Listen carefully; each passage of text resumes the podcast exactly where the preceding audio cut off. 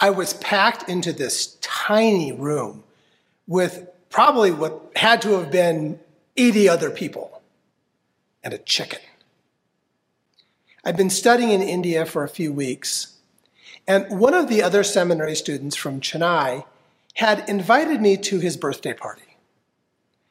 Now, our study group from the seminary from the United States met each evening for prayer, and we'd kind of check in with each other.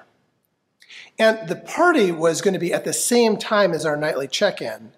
So I checked with my professor to be sure that it was okay if I went to the party.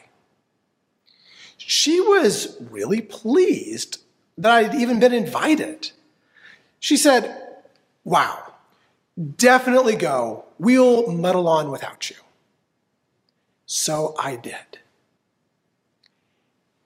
80 of us packed into this little stuffy room and that chicken. It's the only party I've ever been to where we butchered a chicken. It was a great night. Not for the chicken. I don't even know how to put it exactly. But that night, I felt this sense of kinship. Even though I kind of stood out, I knew that. I was a very pale, kind of biggish American. But that night, we were brothers and sisters. It was an amazing feeling. This summer, we are considering all of these, these titles, these labels that were been given to Jesus. And Jesus was many things to many people. He was a friend, a teacher, a savior, and Lord. Lord is probably one of the toughest to talk about. It's confusing, partially because of how we use the word in the Bible. Now, if you see L O R D in all capitals, that is only going to be found in the Hebrew scriptures because it's a gloss, both in print and, spoke, and spoken.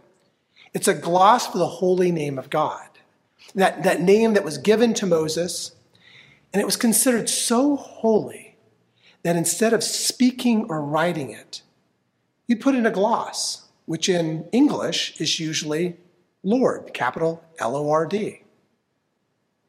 But then later in the Christian scriptures, the Greek word kyrios, from which you might recognize the phrase Kyrie eleison, this word also means Lord, but usually Lord as in king or emperor. And Jews in Jesus' day, who might be speaking Greek, would also use that same word, kyrios, for God. In fact, if you look back, one of the earliest records that we have today of the existence of Christianity that comes from outside of the Bible comes from a letter written to the Roman Emperor Trajan, who would have been considered at that time to be both God and an emperor, and a letter sent to him by a regional governor named Pliny. Pliny was confused by the word use of the word Lord in regard to Jesus. Pliny was concerned that this new offshoot of Judaism, calling itself Christianity, might actually be an insurgent threat to the empire because after torturing two poor church women who were church leaders, these two women kept insisting that Jesus is Lord. And Pliny thought that perhaps they thought that Jesus was Lord and Caesar was not. And that was treason. And actually, that's probably exactly what those two women thought. Claiming Jesus as Lord was a very political statement. Their allegiance was first to Jesus, not to their kingdom, not to the empire, and not to the emperor. They along with the Apostle Paul and many others, were pledging their allegiance not to any flag or person, but to Jesus first. Stuff like that gets you into a lot of trouble. A lot of people died claiming that Jesus was their Lord and not the emperor. Until that day came centuries later when an emperor figured out that if you can't beat him, join him. And the empire became Christian. Kind of. Maybe.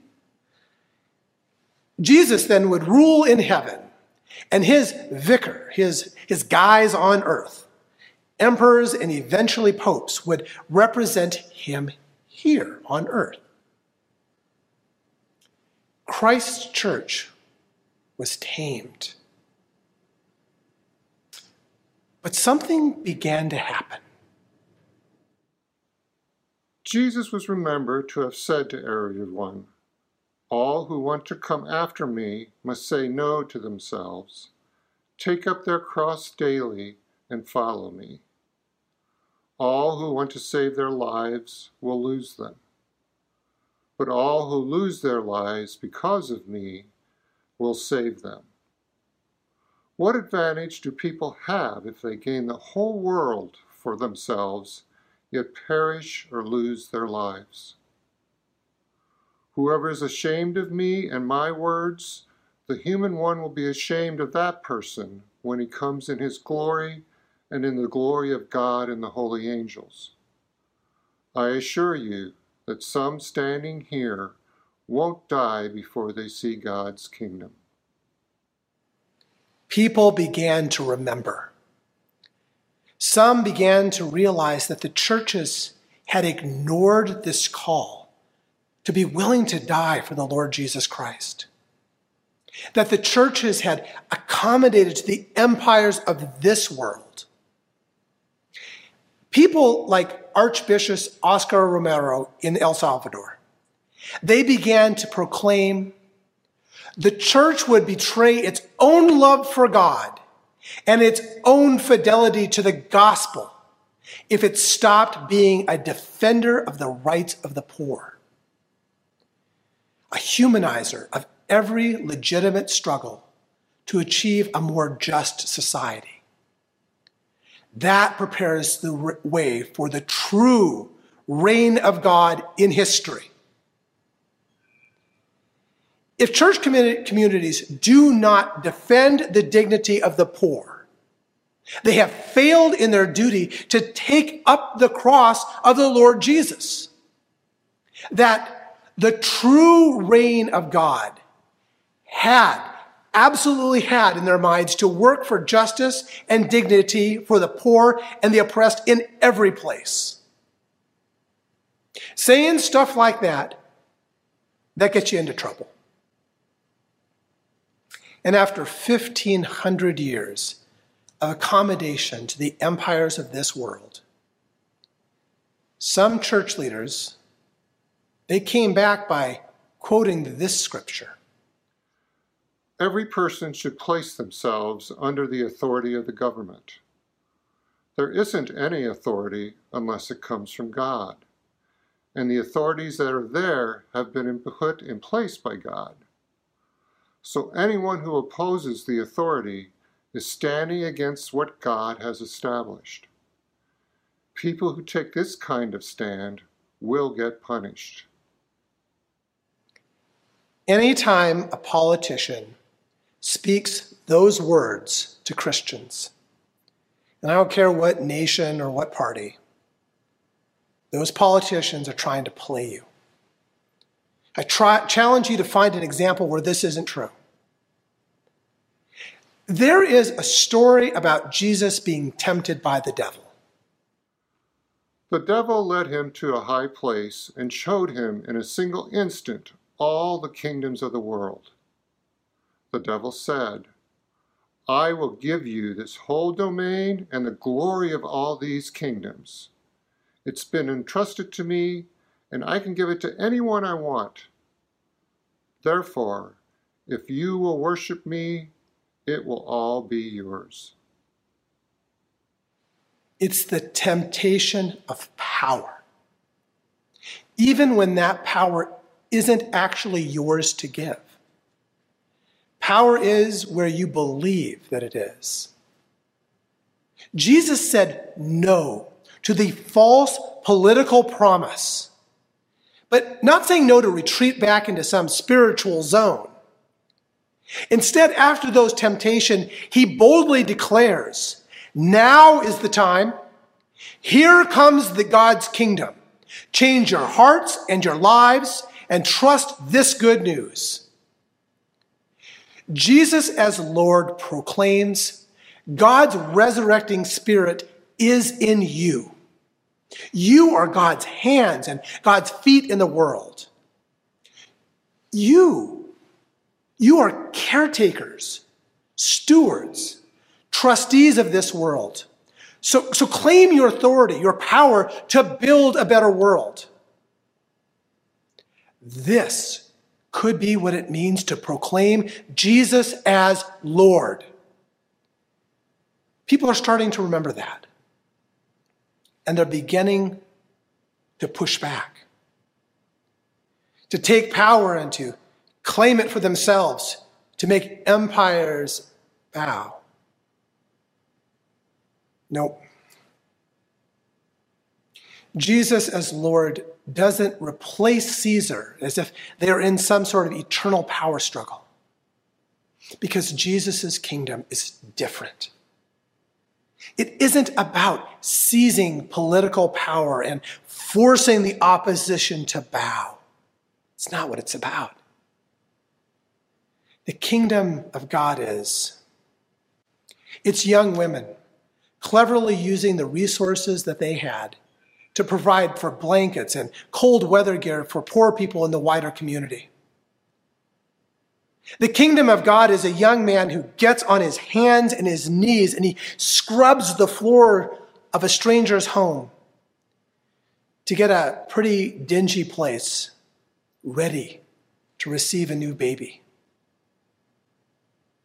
The kingdom of God is pulling our money together to purchase a van to get homeless people to safety and build homes. This isn't about replacing one system of power with another. It is recognizing our kinship, our solidarity, our common purpose in this world. Jesus, as Lord, calls us to step out of our boxes and to be church. It is throwing the doors wide open to offer the, the blessings of this space, this building that we, Colonial Church, have that's entrusted to us. And this very evening, dozens of young men who are facing their addictions, they're going to be crowding into our church, something that happens every Sunday evening. Years ago, at that birthday party, with people who lived on about $2 a day, who together only had enough to afford one chicken and a whole lot of rice to celebrate a birthday. With those people, I felt a sense of kinship, of brother and sisterhood. And two days later, I got on a train and never saw most of them again. And I flew back around the world to my home, which isn't huge, but my home was far larger than the space where the 80 of us ate. The kingdom of God isn't here yet, but it is coming. And we get glimpses of what it could be, though. And we work for it. Each day we make choices about whom and what we serve. And if we dare to claim that Jesus is Lord, that, that confession should shape much of the choices that we make. Will you pray with me? Lord Jesus, what does it mean for us to call you Lord? How do you call me? How do you call us to serve you today, to serve you tomorrow? Break me out of my box. Help me see those who are oppressed and poor. And give wisdom to our leaders to help organize us, to make a difference that builds a sense of dignity and common purpose for all people. Lord Jesus, remind your church who and whose we are. Amen.